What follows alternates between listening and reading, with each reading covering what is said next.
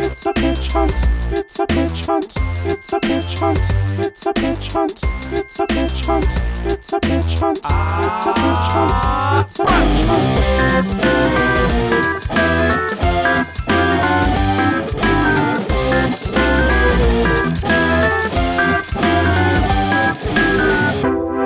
Hey, all those watchers out there in Facebook land, welcome to our live live streaming live video episode. So glad to see all of those friendly faces out there. In the Would anyone be on yet? Because wouldn't they have had time to know that we're shush. starting? quote the classic uh, movie The Room. Oh, hi, Mark. Nice. Yeah, I Yeah. see Mark out there. Our our good friend Mark Emmons, friend of the podcast. Oh, I was talking about Mark Zuckerberg. They're both here. yeah. Both of them are here. Yeah, All the marks. all the Marks. Mark Cuban. Insurance agent Mark Quinnell, Mark Ruffalo. Okay, let's let's get started. Yeah, let's get let's get started for genuine. So, um, I've been But staying. hold, hold, hold, hold, hold, hold on, hold on. Who are you?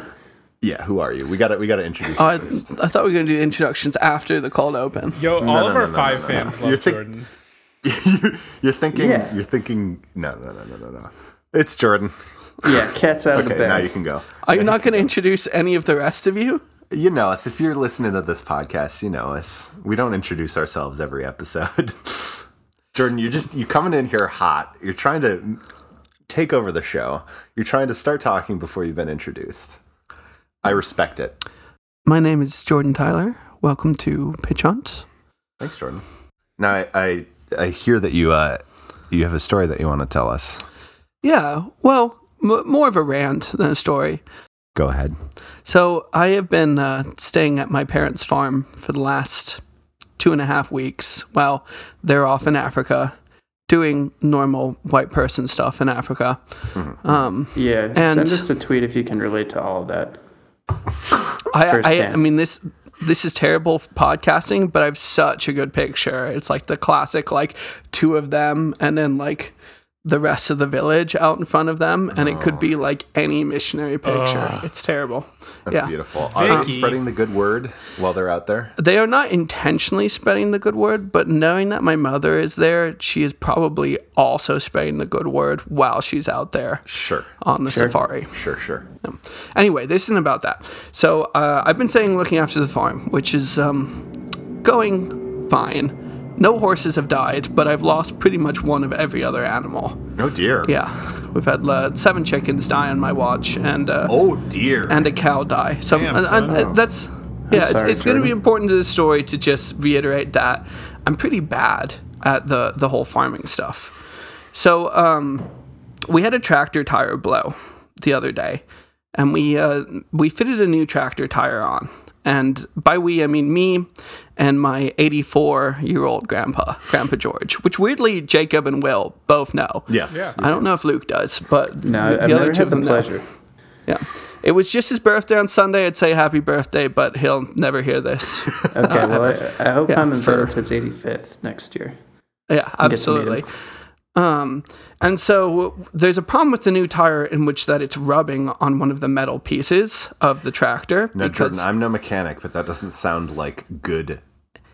Uh, a good thing to happen. it's quite bad Yeah. because it's going to wear on your tire, kind of if like your wheel arches in your car were Mm-hmm. wearing on the tire.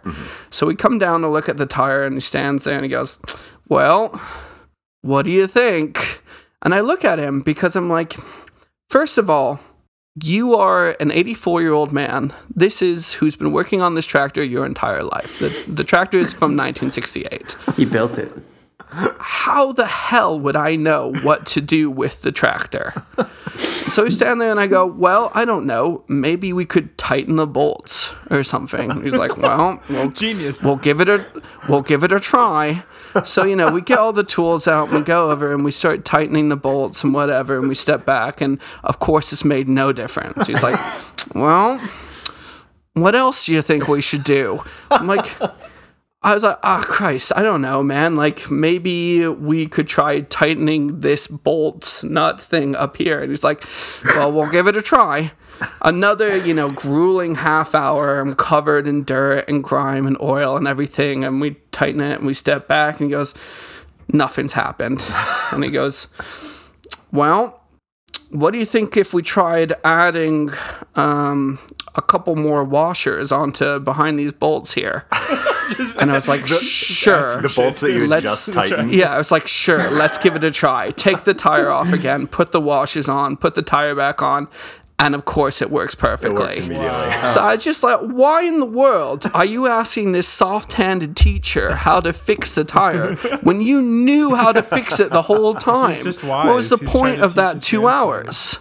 He is totally, he Yeah. was definitely trying to teach you a lesson. It's like, this is a teachable moment for me to just. wisdom. Well, so that's that's where I was going with it. So I call my partner to complain to start complaining about this, and she goes, "Well, he's you." And I'm like, "What do you mean?"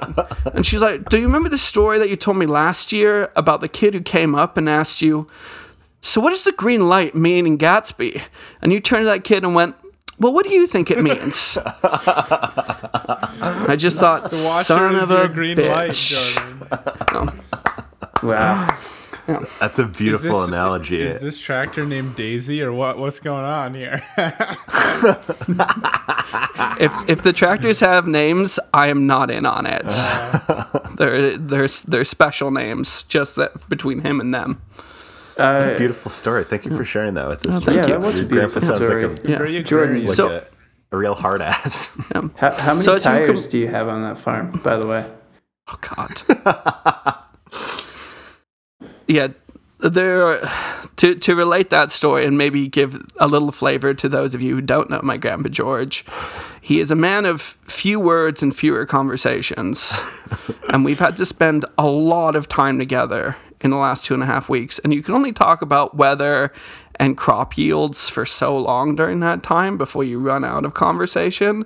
And he turns to you and goes, well, how many tires you think we got on the farm here?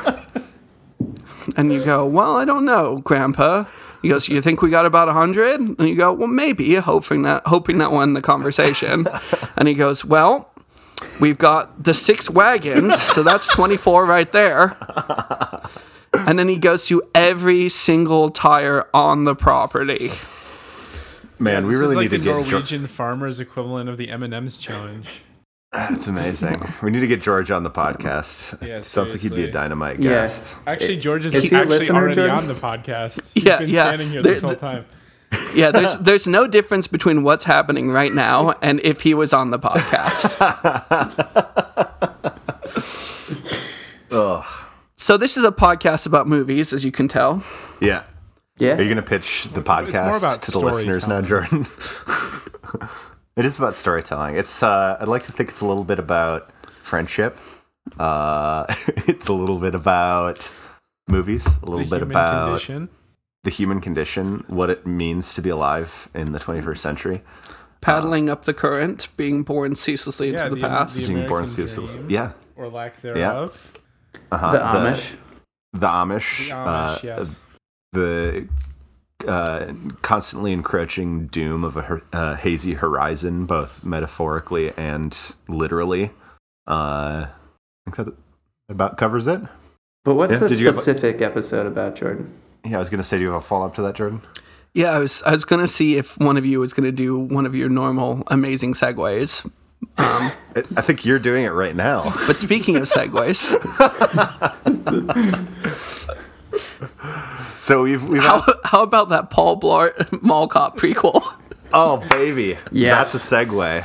That is a oh man, that's like a double segue. That's a segue segue. Jesus, Jordan, you're good. Um, I just briefly before we get into that, I just want to remind listeners of the last time we had Jordan on the podcast, which was about 18 months ago or so. Uh, it was in the aftermath of uh, uh, Luke and uh, regular contributor Ted's co-birthday party. Yeah. Um, and if you'll recall, uh, uh, regular listeners may remember that as the episode where uh, Luke and Will were quite drunk, uh, and Luke fell asleep for about half an hour in the middle of it. Um, so I just want to, I just want to assure listeners, if you if you heard Jordan's voice and remembered him from the last time he was on here, do not turn off your podcasting machines. The I don't situation is different this time. He's been practicing a lot. Yeah. I don't know if anyone could actually notice that we were A, drunk, or B, that I fell asleep.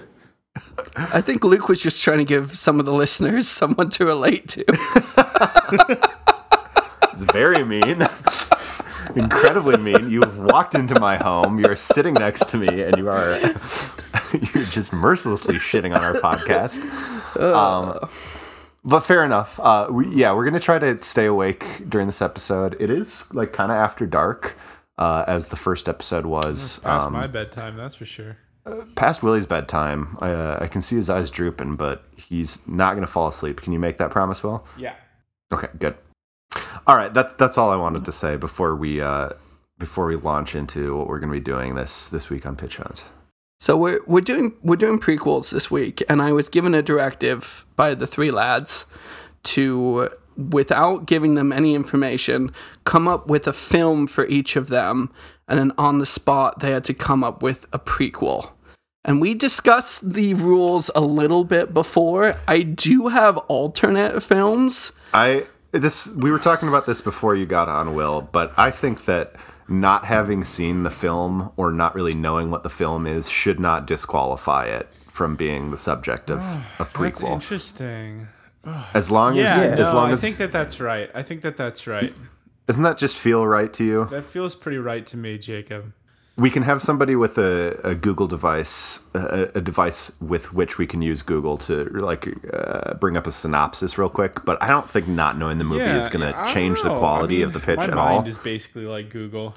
I'm very, knowledge- I'm very knowledgeable about my films. Hard to get one past That is old true. Willie. That is sure, true. Will, you've probably seen more movies than anybody. I've probably seen more movies than Luke. That's for sure. Yeah. Yeah, and Luke's seen the second most movies out of anyone that I know, so that automatically makes you the person who's seen the most movies Yeah. out of anybody that I know. Uh, and luckily, I've seen three movies, which is the perfect amount for this specific directive. That's great. Um, So who's going first, Jordan? You can pick Well- that too.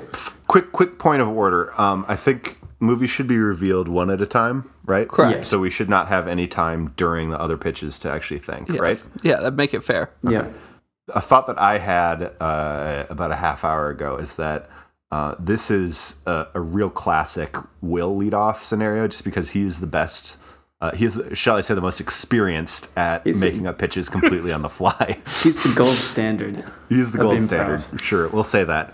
Uh, so, Will, would you have- be okay going first? Uh, if if Jordan wills it, it's all up to Jordan. I would love you to go first, actually, Will. That would work really well. All right, Jordan, hit hit me with your hit me with your movie you want me to prequel pitch. All right, so I, I, for the most part, tried to think of films that are also either near and dear to you on a personality level or an interest level or a shared experience level with us. Um, and and Will, I know that you're a big fan of horror films, That I and am. we've watched m- many horror films together. So I picked a horror film for you to prequel, and the horror film that I picked for you to prequel is Cabin in the Woods. Oh, the Joss Whedon classic. God. I don't need no Google for this one. Do we, do we want to do a synopsis just for the listeners, though? Yeah, Will, could you give us like a three sentence synopsis? Yes. Uh, so there's the there's um there's uh one of the one of the one of the Hemsworths. You're I doing great. I think You're it's doing great. Christopher Hemsworth. He goes to a cabin Yeah. in the woods, um, and he's got a friend who smokes a lot of weed, and then there's some other characters too, and then uh, some some strange uh, happenings start happening in the cabin in the woods, and then um, but but but it turns out that the guy who smokes a lot of weed, he can he the weed makes it so that he's okay. I don't know. I don't actually remember why, but it's the, the point is you should smoke a lot of weed. And then it turns out that actually the cabin in the woods it's it's being run by like a secret. There's just like some uh, some secret society thing, people behind the scenes who are who are are doing it because they need. It's like a ritual, but like like but like they've set up the ritual sort of scientifically like like the, the people who are going into the cabin in the woods they're like the petri dish for this ritual and then but then but then the the stoner guy and I think some chick I can't remember what her name is. She they they they they figure out who's behind it and they and they they escape into the facility and and and take down the evil the evil people who are trying to do this ritual and and then and then they survive. Is that is that it? I think you I think you nailed it. I kind of wish Yeah. that I'd said spoiler alerts upcoming. Yeah. Um cuz you really I mean, we did ask you to to say what the plot was, but there uh, was real spoiler heavy. So if you have not seen that movie yet, sorry. Yeah. Uh, you you now know all the twists of it, but you should watch it anyway. if you 'cause it's yeah, awesome. It's if you haven't good. seen it, rewind uh, a couple minutes and then mute the podcast for a couple minutes so that you don't get the spoilers. yeah, yeah, definitely. Okay. Uh, yeah, no, nailed it. All right. Um. So, so in Iowa, right? Um, there's this there's this farm this farmhand living out in in rural Iowa. He uh he's a man of few words and even fewer conversations. Um, and he's and he's but he's played uh but he, he's got a goofy son and he's played by Steve Zahn. And Steve Oh, Zahn yeah. is not really that Hell yeah. he's uh, Steve Zahn, by the way, amazing. You may know him from uh, That thing you do. from that thing you do. He's the drummer. He's a Minnesota, Minnesota native, probably the most famous person from Minnesota. Definitely. And 100%. he uh, he's also in White Lotus, which I only just started. So don't give me spoilers for that shit, because man, it's. I mean, I know that I have it coming, but man, that's looking. Well, what's it's your Twitter handle? tantalizing. For the viewers. Uh, we- we'll share that at the end, but by then I'll. By the time I finish editing this, I will have completed White Lotus, so we'll be okay. You son of a gun. so uh, yeah, he's uh he's not really interested in the whole being a Norwegian farmer thing. He's just really interested in baseball. Like he just really really loves baseball.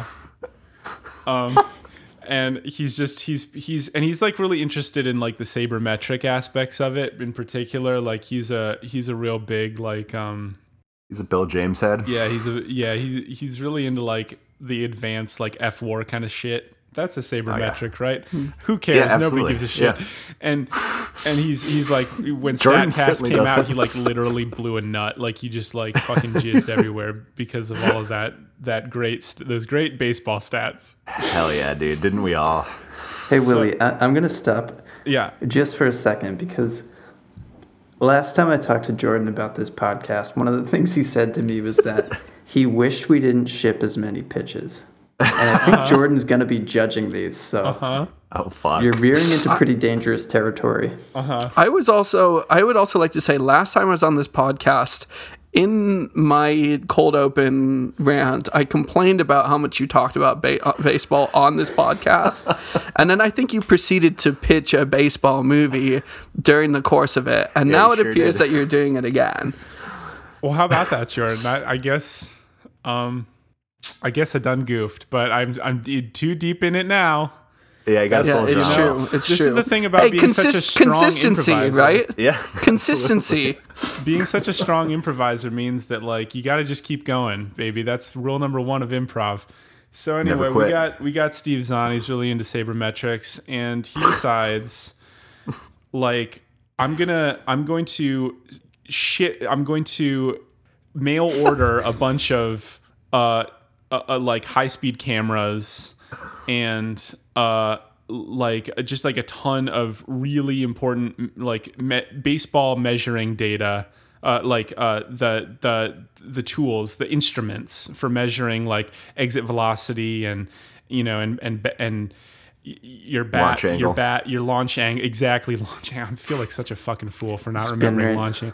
So yeah, he they he he gets all this like very important and extremely extremely like arcane and technical. That's important. Um, baseball da- uh baseball uh instruments. Excuse me.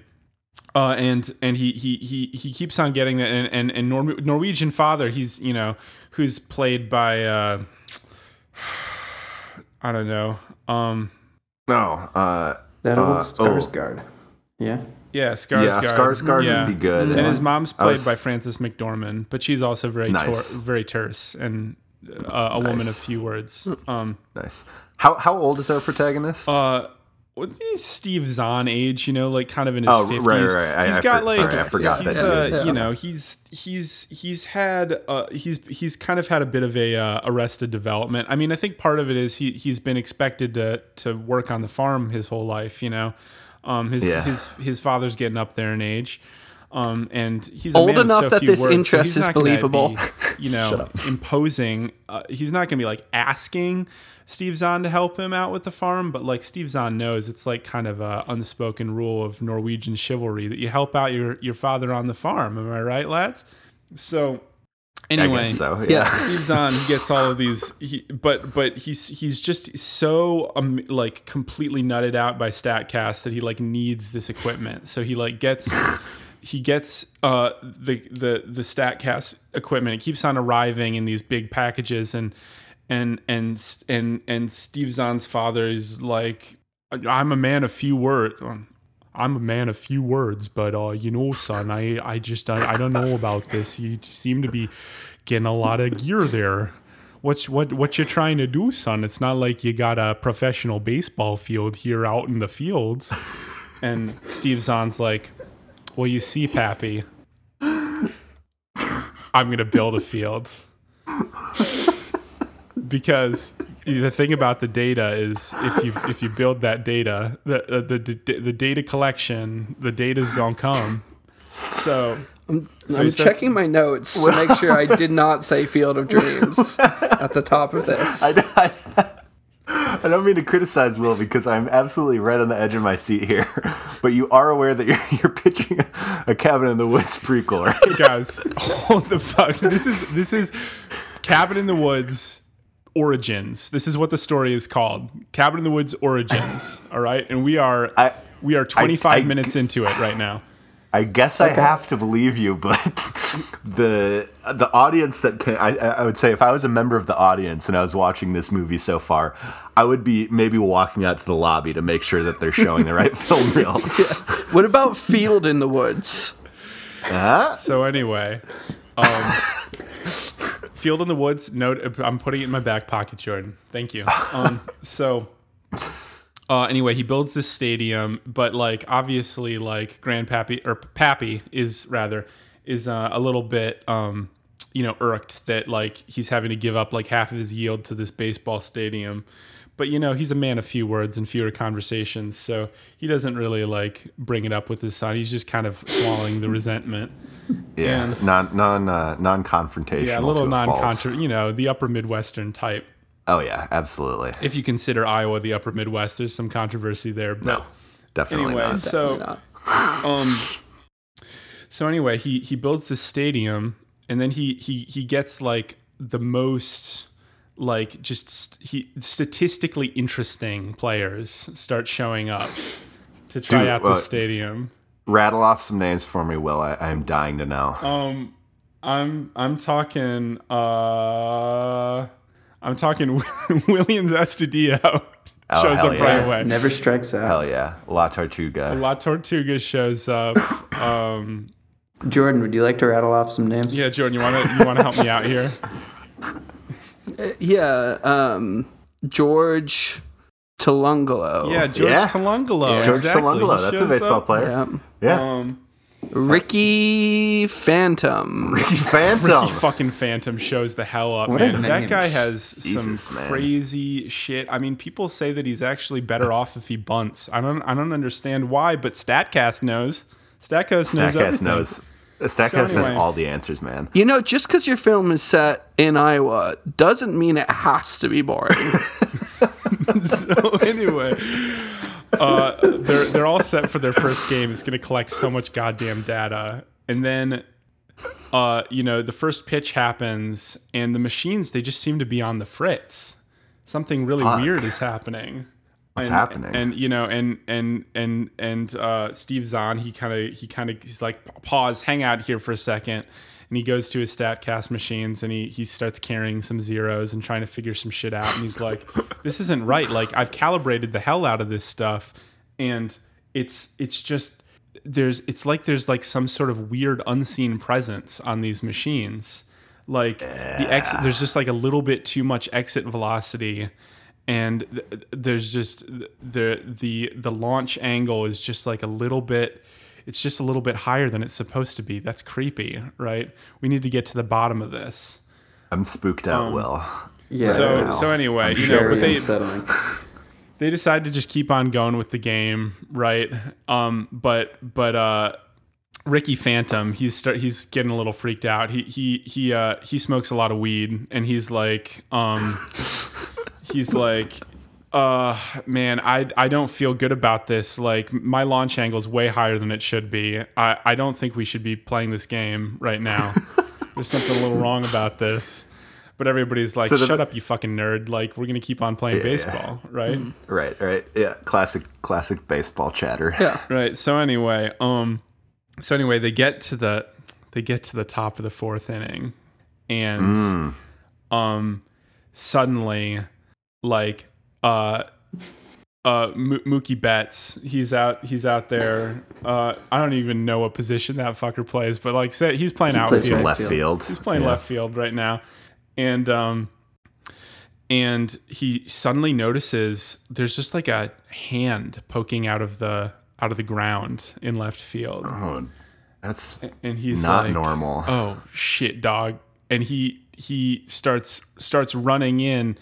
And and uh, Steve Zahn's like, wait, wait, wait, no, you're totally throwing off the shift in this play. You can't do that. this is gonna totally fuck my stats. And he's like, dog, there's a hand out there like poking out of the field, and and and Steve Zahn's like, come on, dude, there's not a hand. Get back to your position. And then and then he's like, well, I- guess I'm just gonna get back to my position then, because he's he's also pretty passive, Mookie. and so he like he like goes back to his position, and the hand just like grabs his ankle and like pulls him underground. And oh, everybody's like, no. oh shit, where did Mookie go? And Steve Zahn's like, that's not good. My data. And and and so like so then so then then shit starts, you know, really hitting the fan, right? Like weird like specters are just like popping out of this out of this stadium. It's clear that like shit is really really haunted and all the stats are like not what they should be. And oh no, that's the worst of all. and and um and so Are the Will? yeah. Are the stats bad because of the like specters and shit, or did he get faulty equipment? Um so That's not clear to me. it's it's it becomes pretty clear that the specters are are what's causing the stats to be bad. Is there like a great moment Um, of realization where we see some phantoms who are like grabbing a, a ball that was just batted and just like throwing it, chucking it really high in the air or something? Yeah, well, no. What happens is we see the Phantoms just like s- slowly picking off the players, and we're like, okay, yeah, the players Yikes. are clearly getting picked off by these Phantoms, but what about the stats though? And then there's this big reveal, like kind of in the beginning of the third act, where Steve Zahn calls the, the customer service, and they're like, "No, everything's fine with your equipment. And then it's like, dun dun dun, they're actually affecting the stats as well. W- Wait. Is that oh. supposed to be a surprise? Yeah, hold- hold on. Yeah, because we find out that there's nothing This- wrong with the equipment. this is this is after us seeing the players taken by said phantoms. Yeah, but like we don't to know. be clear. Yeah, we don't know about the stats though, Jordan. We don't know about the stats though yet. you also said this is the third act, which worries me. Yeah. Well, it's, yeah. 'cause It would this be is- funny if if the whole time Steve Zahn was like thinking that it was the equipment and like banging it around, even though he can see the phantoms out there. Yeah, I mean that's that's basically Yeah, what's yeah. happening. Like Steve like, Zahn is yeah, I- not on board with this shit at all until he realizes that his Statcast equipment, there's nothing wrong with it, and it's actually the Phantoms. Right, because then he knows he has to do something, and he finally there's only like four remaining players, but he's like, okay, I've been ignoring this this this whole time. We're in the we're in the top of the of the of the eighth inning right now. Ah, top The, of the, the game has Gotta the get- game has gone on as, as the players have been picked off. the game never stops, Jacob. Man, there must be some really dedicated players out there. Just seeing people like literally get dragged into the underworld and still I'm suiting up. assuming La Tortuga is still Yeah, La kicking it, right? There. La Tortuga. He's unfazed. Yeah. Yeah, and completely Jake Phantom's still there because he's been smoking weed this whole time. Rick, Ricky Phantom, you mean? Yeah, Ricky Yeah, Phantom. yeah. Excuse me. What an idiot. Um. So anyway, um, uh, they they uh go they they they discover like in the in the dark uh alley like back scary area of the of the dugout um of one of the dugouts um this like weird like like inscription sort of and Yeah. and and they read it and they realize oh shit this was a this was a ritual to like bring on the end times um and and the sky starts like getting getting dark and stuff and and and Willians Astudillo Dio is like this ain't the, the world ain't ending on my watch and he just throws this massive fucking eephus um, Oh, yeah. into into the whirlwind and it like Yeah. and it like and it like ends it it it it it it it, it just it just dissipates the entire apocalypse baby it Was just it- saves the was entire he- world Was it just a baseball that he eephused in there? yeah a baseball but like he eephused it so good jacob He eephused it so perfectly. what were the stats on that eephus? What's the spin rate? it the spin rate was i mean it, it spun like half of a revolution and it Oh went my it went god! it went it went 39 miles an hour oh my god! he, he somehow was able to throw it like 400 feet into the air but it only went 39 miles an hour it just That defied the laws like- of physics Yeah, it seems like that would seriously defy the laws of physics. Okay. But I mean, there's a lot of non, you know, there's a lot of weird shit going on. I, I have two important questions here for you, Will. yeah I've got a couple too. One, one, first of all, is there a character who is going to be taking bets on who gets killed at one point? Oh yeah, Because that It's would be a be great Mookie Oh, it's Maybe. got to be Mookie Betts. right? yeah, there you go. Um, And then is there going to be a player who is on the side of the Phantoms? It's going to be Ricky Phantom, and it was right in front of our eyes the whole time. That's good. But I was going to say too. After he he averts the apocalypse, does he then start a corporation that stops the that really- captures creatures and stops the apocalypse? I'm I'm asking about the tie-ins, I guess, to to the Well, original we're beloved so film. close. I, can't believe you Okay, can't okay. see all of the picture. The the, the the the connections are right there, Jordan. Is So Ricky, obvious, Ricky Jordan. Oh, Phantom. Oh wait, oh wait. Ricky Phantom. He he he goes. No, you averted my apocalypse. You see, I was I was actually on the demon side the whole time and smoking weed because it ah. helps me. Uh, The Devil's Lettuce. it's the devil's lettuce, and and and they they um they they they they put some but they they try to put some handcuffs on on Ricky Phantom to to uh to to take him to the to the to the police for trying to end the world and and but but then but then in a in a in just like a puff of of weed he's gone. There's just like a Oh, he blows this, damn. this big dank o. And Yeah, and and, yeah. and and and no everybody's just like completely hot boxed and and and then Fuck. when they when they kind of come out of the haze he's gone. Ah. And then it turns out that Ricky Phantom is actually the guy who's behind the thing in Cabin in the Woods yeah. and and you see you see as he's like he, he's he they're like I wonder where he went and then there's this sort of like pan over to this like woods and he's in a cabin and he's like and and he's and he's and he's and he's and and Steve Zahn is like where did all my equipment go I can't find all my cameras and stuff and then it Yeah, turns yeah, out yeah. it turns out that that Those are the same cameras the whole that, Ri- time. that Ricky actually stole the cameras and put them in the cabin in the woods.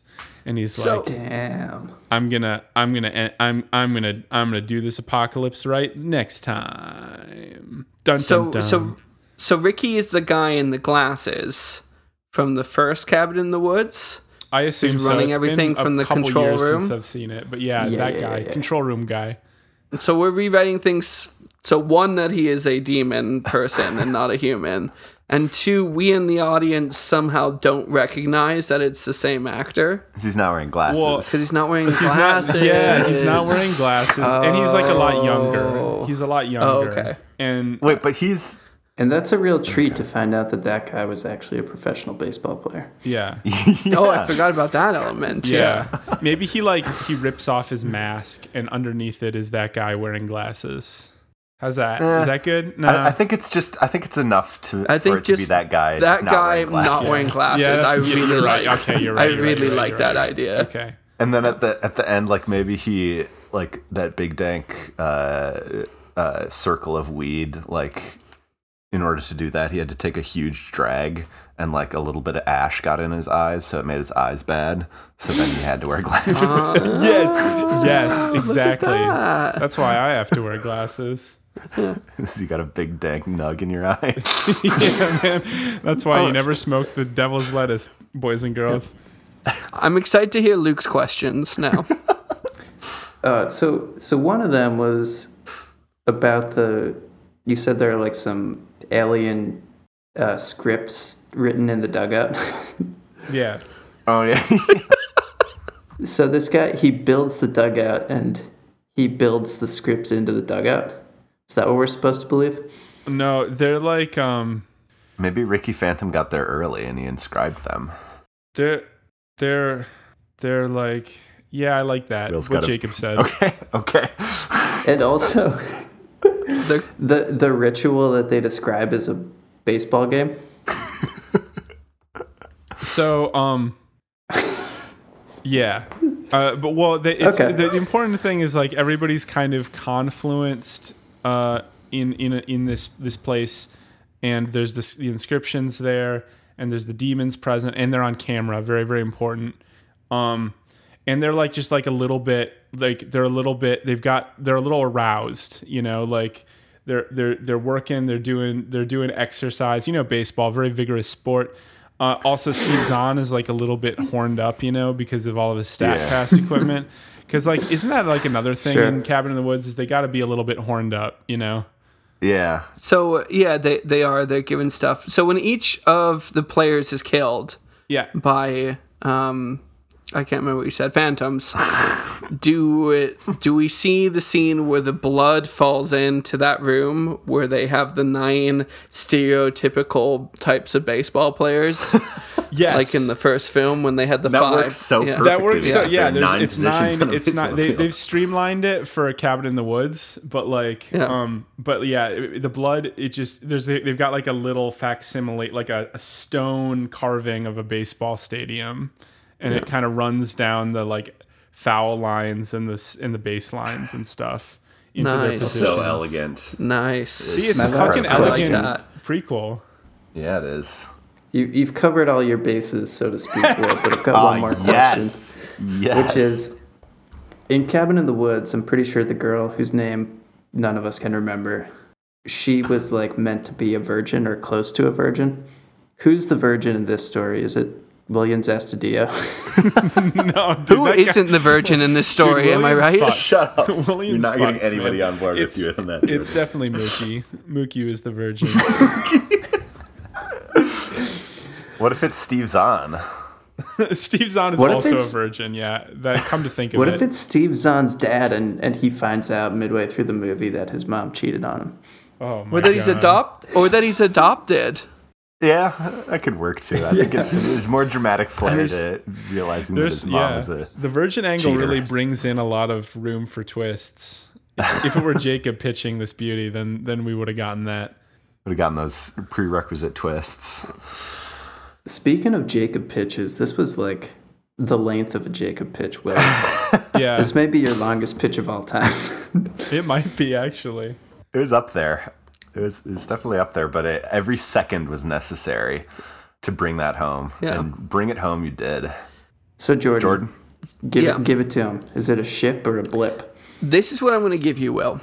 Is if you can find a way to make the first two acts happen in the first ten minutes, then I th- then I will ship it. But the problem with that, Jordan, is you get less baseball and stats. Yes. Do you, do you see the problem there? I mean, it, it essentially stops being the movie without baseball. It does. It, it does essentially stop being Moneyball at that point. You are correct. Tell you what, I'll I'll shrink it down to the first like the first hundred minutes, right? It's a it's it's a it's a three hundred minute long film. The first hundred minutes are about baseball. Just an epic. It's five full hours long. All right, I'll, I'll ship it, but the Yeah. money people are not. All right. I'll, I'll ship it out of the, the, the pure dedication alone shown from Whale there. Wow, the- that is that's the generous, The Jordan. heart and the soul. It's very generous, yeah. Good on you, Jordan. Because I gotta be honest, I love baseball. I love Field of Dreams. I love Moneyball. I love Cabin in the Woods. But there were many parts of this pitch where I was just not along for the ride for, for some reason. No, let me cle- be clear. I'd never see it. Y'all are meanies. That was a masterpiece, Well, Thank you, Jacob. You're the nice one. Um, should we do Jacob next? yeah. I'm ready. We're gonna try to not make this a two-hour long episode, though. So Yeah. Do we need a brief. Do we need a word from our sponsors first? Uh, that that'll happen organically. Don't worry. Okay. Listen.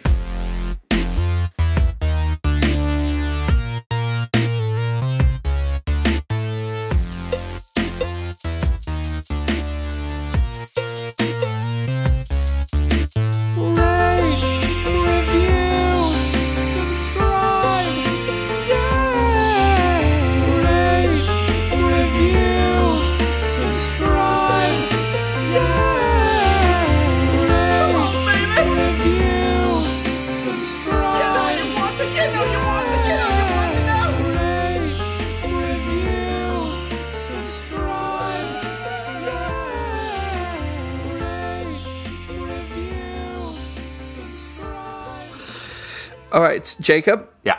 yours is a little bit different than everyone else's because when we left the previous podcast we were on, mm-hmm. we looked at each other and said, Why did I not have you pitch Edgar Wright films? Oh boy. and I wasn't going to let that be passed up twice. oh my God, Jordan. So you have to pitch me a prequel to any of the three in the Cornetto trilogy. Oh my god. So for goodness. the the listeners at home, that's Shaun of the Dead, Hot Fuzz, or The World's End.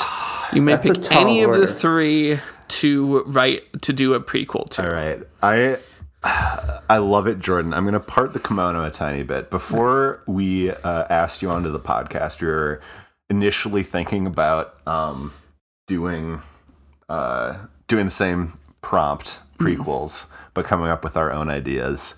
And I entertained the idea of making of how great a prequel to Hot Fuzz would be. That's great. You're ready to go. So I, I didn't really give it much thought beyond that, but it was definitely already on my brain, and that is definitely what I'm going to do because the world of uh, the Butterman family and the village, which uh, I'm not remembering the name of right now, which is shameful. Um, Greenwich? no, I don't No, think that's so. a real place. I don't think so. Stratford. No, I, I don't. I, it doesn't matter what the name of it is. Also anyway, oh, it's also a real place.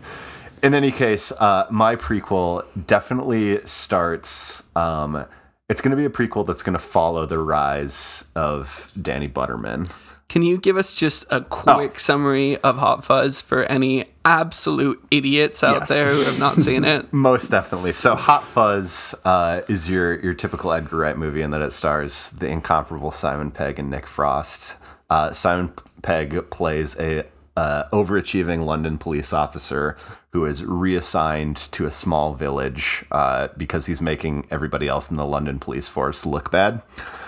Um, and so he arrives at this village that is uh, has the reputation of being the village of the year. Many years running, they take a lot of pride in that, and they take a lot of pride in the fact that uh, nothing bad really ever happens in this village. Um, and at first, he is very upset to be in this village where he feels like nothing is going on because he's come from the the hot and heavy action of London. Um, but before too long, it becomes obvious that beneath the surface, uh, there is uh, a lot of shady shit that's going down in the village. Um, his partner in the village, uh, Nick Frost's character, Danny Butterman, is uh, a bumbling oaf of a police officer who got his job through sheer nepotism because his dad is the chief of police. Um, he is very funny. There is a cast of characters, uh, the police officers in this town, that are all very funny uh, and all quite different, and many of them are not particularly happy about the Simon Pegg character, Nicholas Angel, coming in and uh, taking over uh, because he's from the big city and they feel like they can take care of stuff by themselves. Themselves. Anyway, people start dying. Uh, Nicholas Angel and Danny Butterman are on the case. They're trying to figure out what's going on. There's some kind of uh, start getting clues that there's kind of like this shadowy figure that's been seeing seen around the the scenes of the crime. Um, I don't know if we need to completely spoil it, uh, but basically, there's a big conspiracy, uh, and they figure out that it goes very deep, and there's a great shootout at the end, and it's oh, a thousand percent a movie that everybody should see. One of my top two movies of all times. Time, I think, also Oh Jordan's. yeah, yeah. Um, the village is called Sanford. Sanford, Sanford. Yeah, Sanford, of course. Um, so yeah, the movie starts, and yeah, I'm, I'm, I'll, I'll just I'll, I'll kick right into it. Yeah. So the movie starts with a young Danny Butterman um, at home with his his family. His father, who is police chief, and his mother, who has not yet died in a car accident. Spoiler alert. um, but he is uh, he's a happy-go-lucky kind of a kid. Uh, you know, it's the, the the village. Sanford is a is a beautiful little village, um, and although he is a hefty and oafish kind of a child. Who is uh, we kind of follow him to school and like people are bullying him all the time, but he doesn't even really realize it. He just of, kind of laughs along with it, and it just kind of has a whale of a time with his life there because everything's peachy keen in, in Sanford. he- And Is he played by that kid from Jojo Rabbit? uh, yes, oh, my yeah. god, That'd be so good. That is such such a great Yes. idea. Yeah, he's played by by JoJo's friend from Jojo Rabbit. that is oh, that's the best casting ever. Um but yeah, so he's like uh he's like 10 years old or something at school and uh we kind of just see what it's like to be a kid in Sanford. Um uh again he like there's so one of the themes of this movie is that there's like a lot again that's going on under the surface that uh danny is just completely oblivious of um so you'll get like these little vignettes of him you know playing with his friends there'll definitely be some of the characters uh from hot fuzz in it like the andys will be maybe bullies at the school yes. um, there'll be like a, a preteen, uh, what's her face, the Olivia Colman character. I know they're too old now, but how good would Fred and George be as bully Andys? Oh my god, they would be so good. Yeah, the those whoever we get to play the the Andys will definitely have friend George Weasley energy, um, and that will just like kind of be maybe a little more mean spirited than them though because Yeah, they're yeah, for assholes. For sure. Um, but yeah, you know, there'll be like soccer games that are going on, and Danny will be completely invested in the game, and then there's just like blatantly a murder that takes place right outside the field, and like a body dragged off. And he like will have will have kicked the ball right over to the spot where the murder had happened, and there'll be like the the murderer will be standing there with a weapon, and he'll just like walk right past him and not notice because he's so focused on getting the ball. Um, and so like the first, I guess the first like half of the movie will be just like his happy-go-lucky life. You'll, you'll have his little dramas in school, um, where he because he is the the son of the chief of police. Um, he'll like it'll be like a junior detective squad at school or something.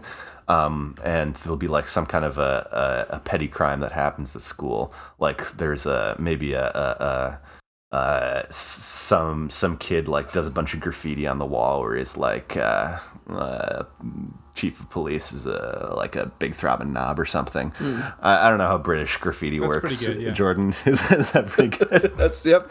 That's it. uh and so danny will take it on himself to like start up a actually i don't think that he has the initiative to start off the police force but there'll be like He's a junior member. he'll be a junior member of of this of this school police force and he like kind of in uh, in a very inept encyclopedia Encyclopedia Brown style will like you know go around interviewing kids and stuff and try to try to figure out uh, who it was that did it and uh, I guess we'll find out who did it. I don't know who uh, who do you think it would be funny who should who should have done the graffiti. Is this the end of the film? This or is not the end of the early film. reveal. This is this Okay, is an, an early reveal because this isn't like the main conflict. This is just like you know. Oh, what, uh, what about um, Olivia Colman? Yeah, yeah, done yeah. it. Yeah. She's acting out. Uh, Yeah. She's yeah. Olivia Colman is the Olivia Colman character has done it because she's not getting enough attention from the boys. Yep. She- she's she's very foul mouthed. She's very foul mouthed. She, she really wants to catch the attention of. She wants to catch the attention. Let's say she wants to catch the attention of the Andys, Hmm. and the Andys assholes that they are are like the, the head cheese in the J- junior detective agency, and sh- so that she knows that like they'll be getting real personal with her, if you know what I mean, Mm-hmm. when they get on the case. And Danny's just like tagging along and trying to figure out uh, what's going on, and there will be all sorts of hijinks along the way. Um, and they i guess they find out that it was olivia colman that did it and like danny somehow happens to be the one that finds like he is i don't know i see him having like a, a bird at home and it like flies away one night and he's like chasing it and he chases it all the way to the school and he trips and he lands like face first at the feet of olivia colman who's doing some more graffiti Or he could be searching her bag for a Mars bar and he finds cans of spray paint. Yeah, yeah, yeah. So what'll happen is that he'll he'll he will actually catch her in the act of doing the graffiti, but not realize that he's caught her in the act. Um, like he'll trip and he'll fall like directly into her as she's doing the graffiti, and then he'll be distracted by the bird and he'll go get the bird. And then the next day at school, he'll be like looking for a Mars bar in her in her purse, and he'll find. Uh, He'll like pick up, uh, he'll like just stick his hand in instead of a Mars bar. There's a there's this can of spray paint. And he's like, "Oh, this is useless," and he throws it aside. And one of the Andys sees it, and he's like, "Oh my god!" The camera zooms in on him Yeah. and the music, the realization comes to his yeah, face. Yeah, yeah, yeah, exactly. Um, but then all of a sudden, one day, Danny comes home, and his father's crying, and he's like, "Papa, Papa," in a very Danny way. It's like, "Papa, what has happened?" And his father uh, sits him down on his knee, knee, and he says, "My boy." I I have some terrible news for you. Your mother your mother has died in a terrible accident.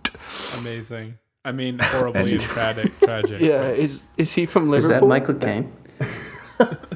Yeah, Michael Caine will play his dad, and no, Michael Caine will play his grandpa actually, and it is Michael Caine at home.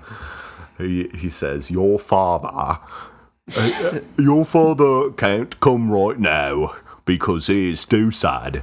Because I'm sorry to tell you this, Danny, your mother has died." Is Nick Frost playing his dad? Yes, Nick Frost is playing a young, young, oh, Perfect.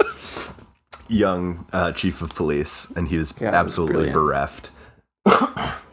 and so, the final mystery that Danny has to solve is the mystery of healing his father's broken heart. Oh my god. Um, so what, if, basic, what if he also has to figure out who killed his mother? Yeah, he also has to do that. He also has to do that. I think that it's It's revealed that it's just an accident. it was just an accident. But maybe that's what he finds out at the end. Like he's he thinks that someone must have killed his mother, yes, and he has to come to his own healing as Yes. he heals his father, as he finds out the truth. Jordan, you're so much better at this than I am. That's exactly what has to happen. Well, happen. we're just writing a love letter to Hot Fuzz right This now. is Is, what we're doing. Absolutely. I appreciate I appreciate the footnotes. Uh, yeah, so that's what happens is that he like uh, he goes back to school and like everybody's heard about what happens has happened and they like all apologize to him for being bullies to him and he's like what because he just never never realized that they were bullying him but they like rally behind him and the junior detective squad uh, all comes together the andys and olivia colman uh, who feels bad for him because she I don't know smacked him in the head after after he ratted her out for being the spray paint bandit. She's like I feel bad, so I'm going to help you out. And so they yeah, they in a little bit of a stand by me kind of way like go around town. And again, there's like crimes happening all around them that they just don't notice. Uh, but they're so laser focused on like going back to the scene. There's a very emotional uh, scene at the very scene of the accident where he's like, "This is where this is where it all happened," and they like are looking around for clues, and they don't find anything. They're like they've been following leads because maybe there's like some skeevy guy who's like, "I know something about what happened." He like leads them on a wild goose chase. Um, which eventually culminates with them at the scene of the accident. And there's a very emotional scene where they're like they're there and they're looking and looking and danny's like refusing to leave uh, and then his father like shows up and they have a beautiful moment together where they grieve and they cry. And they share an ice cream cone. and they share a cornetto. And they say and and yeah, i mean that's that's basically it. It's just like that's that's and that's how life goes sometimes. Can- even though we are both excellent policeman officer sometimes the real crime is the is the cruelty of the world. Cruel and random nature of the universe that is dispassionate towards the feelings of others. Can there be an after credit scene where his father does murder someone? yeah. Maybe like who's would be a fun famous British person for him to murder? Hugh Grant, I Yeah, think, yeah. would be a good British person for him to murder. It's like Yeah, Hugh Grant has come. I don't know. Is there like a shittier? Because Hugh Grant like did some shitty things, but he is. I think he is rehabilitated himself. yeah, his in, image, in that yeah. he's been Prince very Philip. upfront about. Yeah, that would be satisfying. It doesn't have to be like a shitty person either. That's that's true. Yeah, it would be a little on the nose. Um, What if his dad murdered Princess Diana?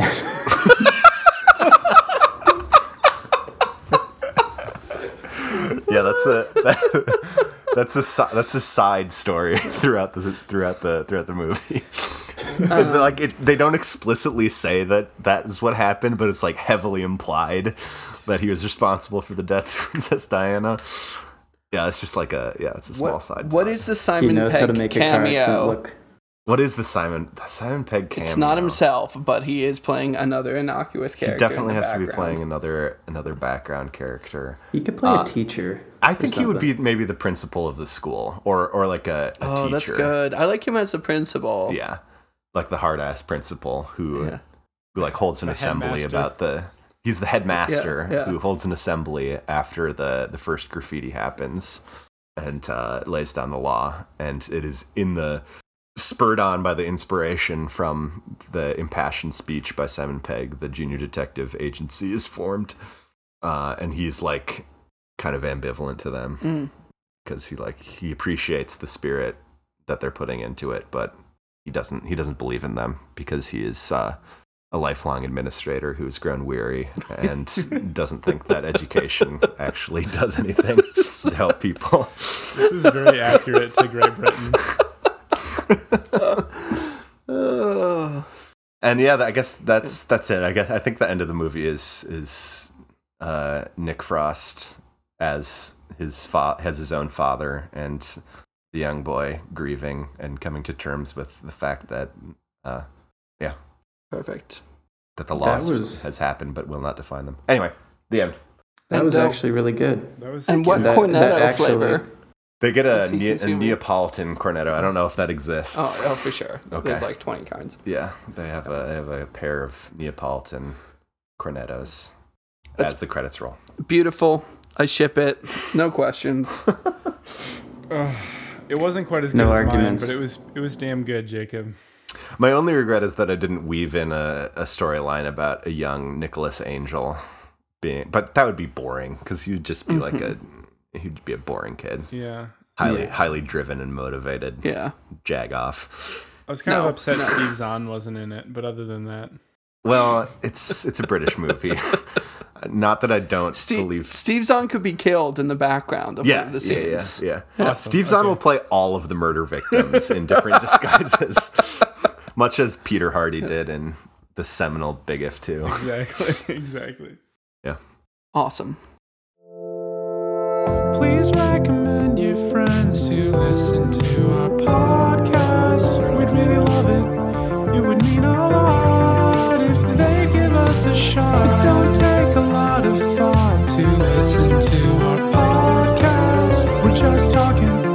and And sometimes there's songs. Luke, are you ready Maybe. your film? what do you got for me? Your film that I picked for you to prequel is, let me just check my notes here Schindler's List. no, I'm just kidding.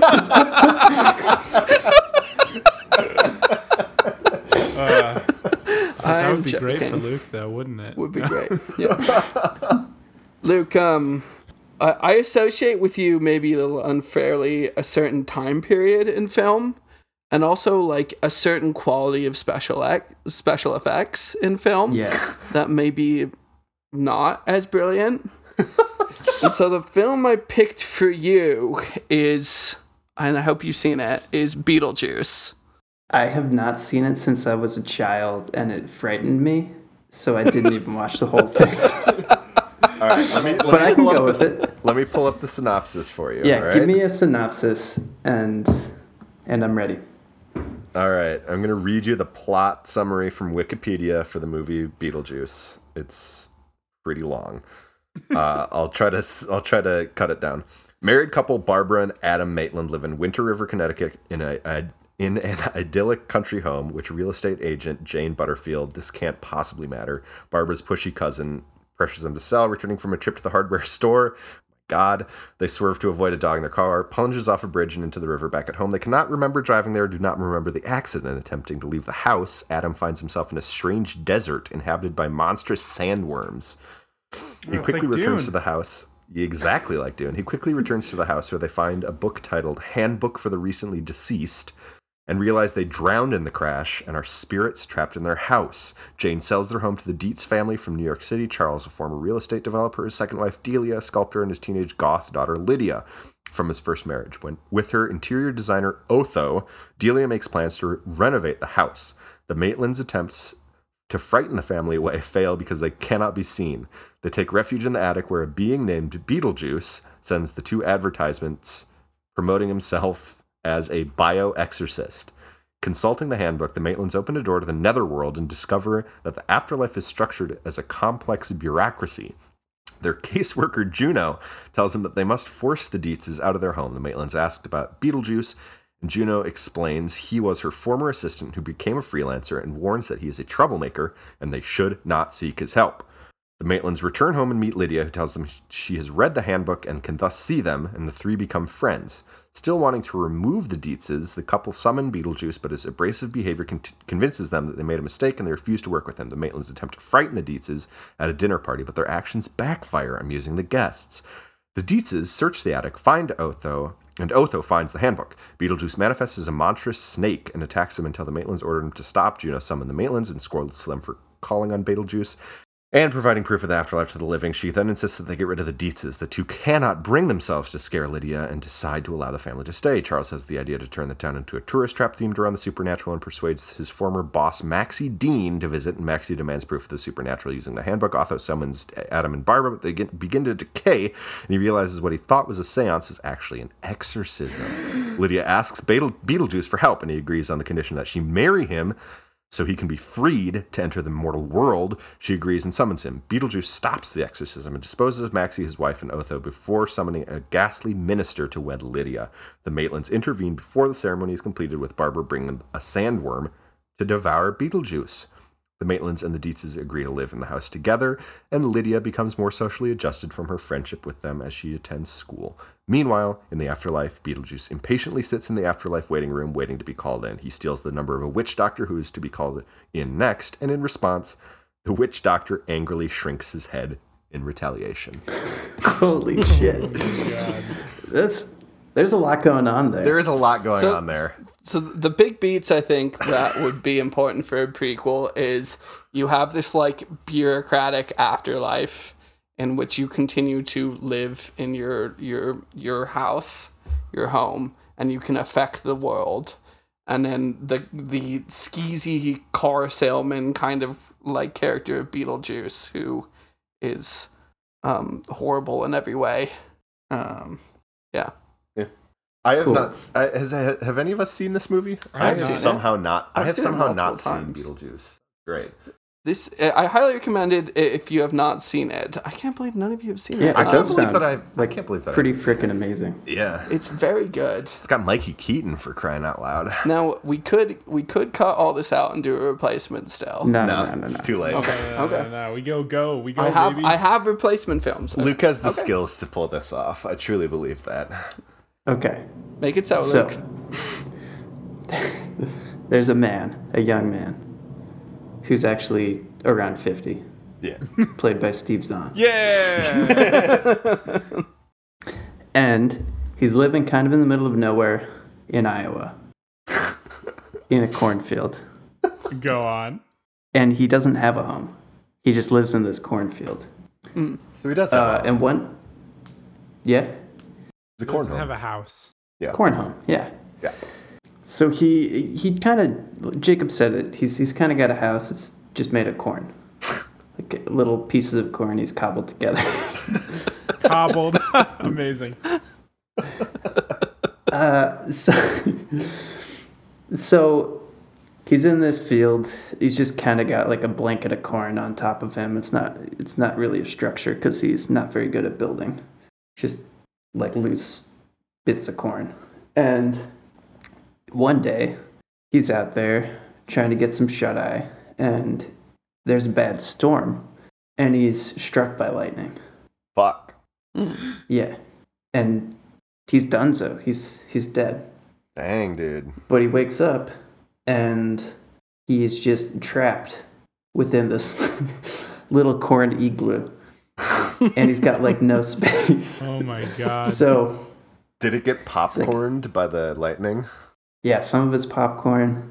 So at least he thinks he has some food, but then he tries to eat it, and uh, it just like turns to sand in his mouth, Shit. and Nice. and it barely tastes good at all. Oh no. So he's not very happy. He realizes instantly that he's dead because he knows a thing or two about corn, and he knows popcorn doesn't turn to sand in your mouth yeah. unless you're dead. Yeah, yeah. Yeah, that, that tracks. Um, so he's like, okay, I guess I'm dead. Better figure out how to get out of this corn igloo and enjoy the afterlife. Yeah. So he hops out of the corn igloo, and it's just more sand. Cause that's that was the thing, right? Sand everywhere. Yeah, it's a desert Yeah. something. The- So he wanders out into the desert, and he's not seeing any corn. So he's like, "What am I gonna eat? What am I gonna live off of in the afterlife?" So has even in the in, afterlife, you need to eat. has he lived in this cornfield his whole life? Yeah, he knows no, nothing else. Oh damn. He's like in his fifties. It's pretty amazing, really. He's born there, grew up there, And Died he died there. That's all he ever knew. Um, and in comes this character named uh, Beatles Juice, except it's spelled with two. Wait, how did B E A T Yeah. like the Beatles? Yeah. Um, yeah. Beetlejuice is already a Hungarian word with a very odd spelling. yeah. So you could just spell it the word beetle and the word juice if you're looking for a knockoff. Well, this guy is just uh, Ringo Starr from the Beatles, sucking on a juice box, Love it. Um, love it. and he wanders up. And he's like, "Hello, mate. It appears you're dead." And I love it when you do accent work, Luke. yeah, I know it's it's a strength of mine. Almost as good And as Steve me. Zahn's like, "Well, no shit. I know I'm dead. The popcorn tastes like sand." Uh, so I've got that base covered. and Ringo's like, "Well, there's one way out of this, mate. You got to marry me, and then I'll be we'll both be mortal again."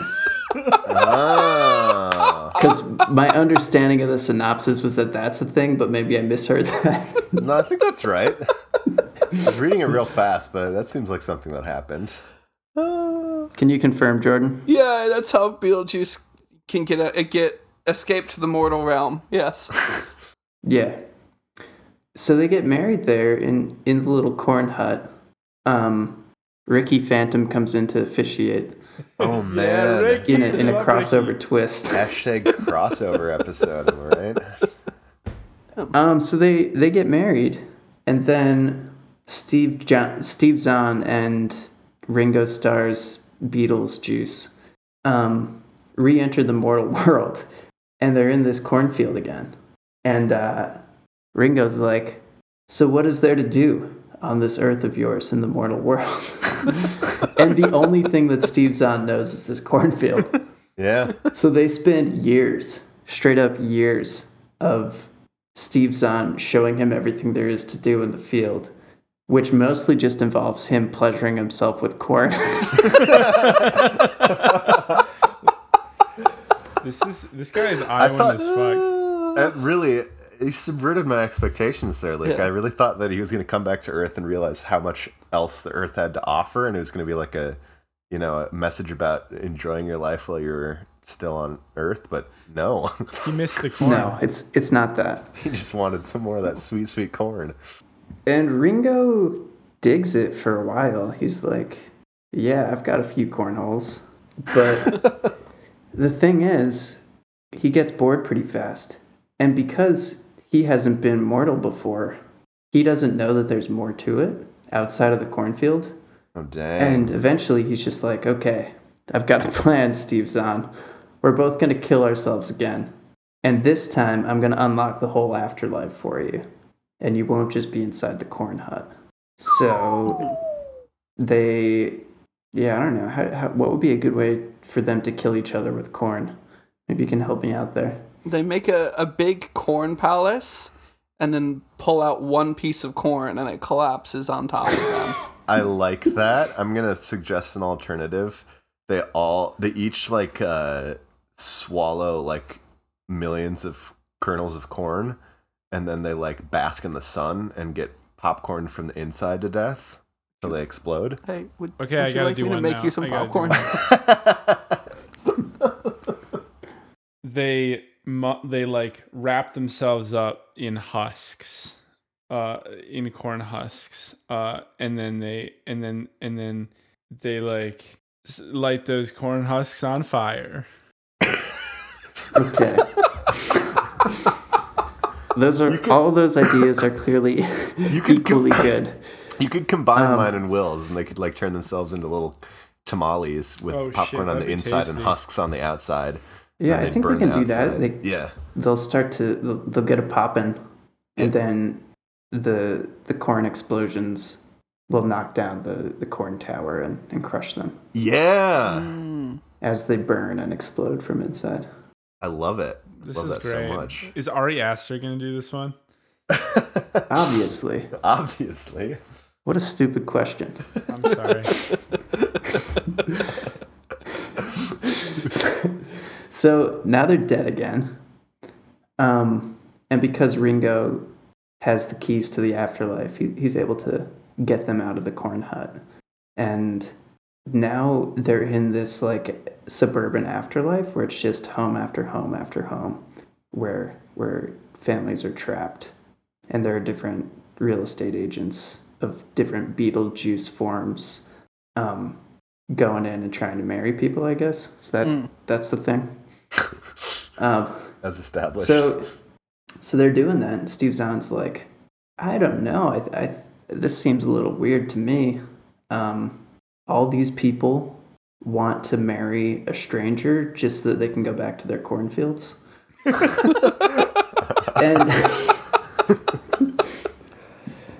and Ringo's like, yeah, I guess it is a bit of a scam. Um, so the two of them decide they're gonna they're gonna pair up and prevent this from happening, and then unlock all of the homes for everybody and take over the afterlife. Dang. Mm. Yeah, so they they stage this revolt, um, and Ringo turns into that snake creature that I've heard so much about, Yeah, yeah, yeah. Yep. Sandworm. and he's just kind of like plowing through each house, gobbling up all the other Beetlejuices. At one point, there's a Beetlejuice snake fight where all of them turn into snakes, and they Nice. get into like a snake pit and writhe around. Nice. Um, that sounds kind of hot. Yeah. yeah. Yeah, it's a, it's a pretty kinky film. all around. It has been so far. Yeah. And there's a moment in the snake pit where it looks like Ringo's about to, to bite the dust in the afterlife, which I guess just means that they go to a second afterlife where he's Double trapped in another house. Yeah. yeah. Um, and Steve Zahn's grown fond of him now. They've they've shared some tender corn moments between the two of them. So uh, yeah, they love each other. Um, and he doesn't want to see him leave and get trapped in a further dimension of death inside a smaller house of corn. So he's like, not today. Um, and he takes out two pieces of corn that he has strapped in, in holsters on his hips for some reason. They've been here the whole movie. I just forgot to mention it. Sure, sure. Um, and one thing that he did in all his years on Earth was figure out how to make a high-powered corn gun, Yeah. Powers by that when you're in corn with corn bullets of corn. You would do, yeah. There's lots of creepy crawlies, I would imagine, that are going around in the Scare away the crows. Yeah. So he goes on this like techno dance shooting spree, um, kills all the other snakes, Nice. sends them to the next dimension of death, and then Ringo, Steve Zahn, and all the other recently deceased humans get to do their own thing, make their own HOA, um, Nice. and just live live out their years happily ever after Afterlife. in the afterlife. That was beautiful, Luke. Extraordinary, man. Very touching. From and it had Steve Zahn in it. from what I know about Beetlejuice from reading the Wikipedia plot uh, summary like 10 minutes ago, that was a really beautiful tribute to the, the film. It's a really tender uh, Yeah. homage, if you will, to, to what made the, the original film so great. And I, what I I have about it. neither s- Accurate was the word I was looking Yeah. for. I've neither seen nor read the Wikipedia synopsis of Beetlejuice, but um, I was very offended by your your pitch. I I think that you really uh you just tarnished a classic there, Luke. Yeah, I, as I was given that pitch, I realized like somehow what I'm saying isn't even more bonkers than that synopsis that you read. so Yes.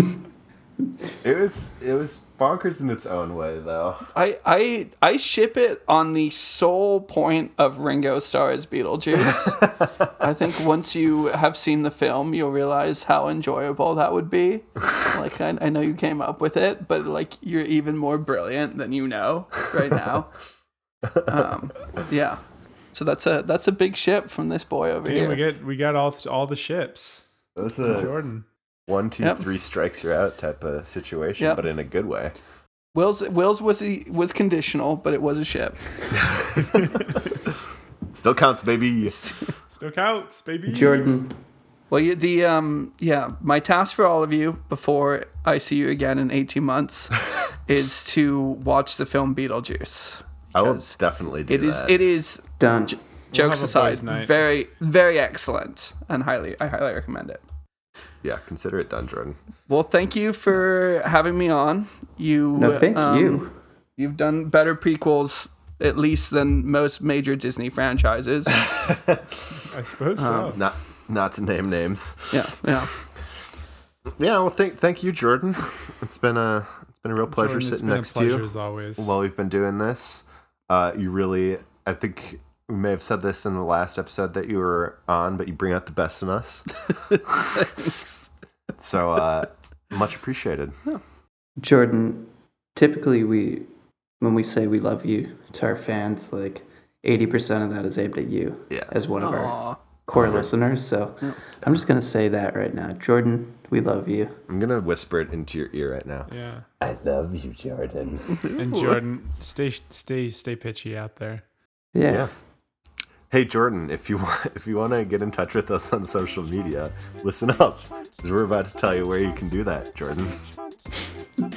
As someone who sent you many hunt. emails that have gone have had no reply, I feel like I know how to get to you.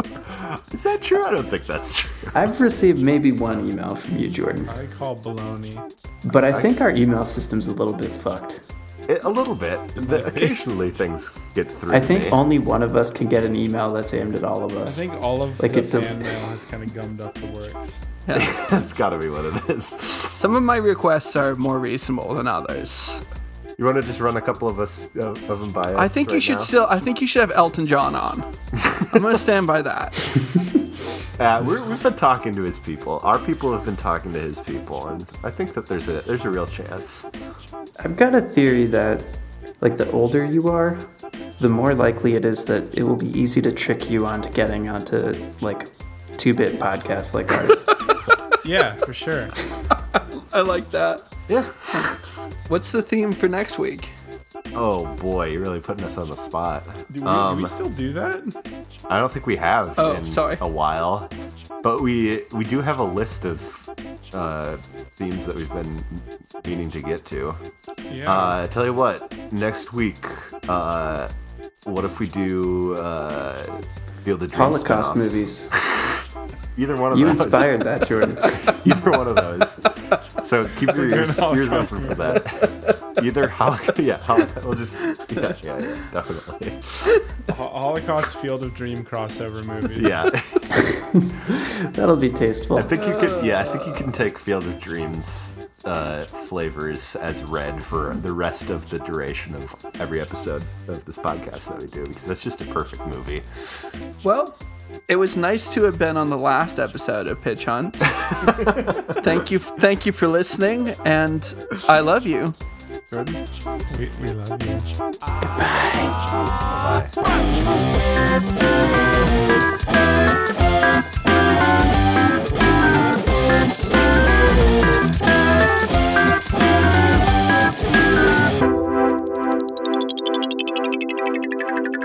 Goodbye.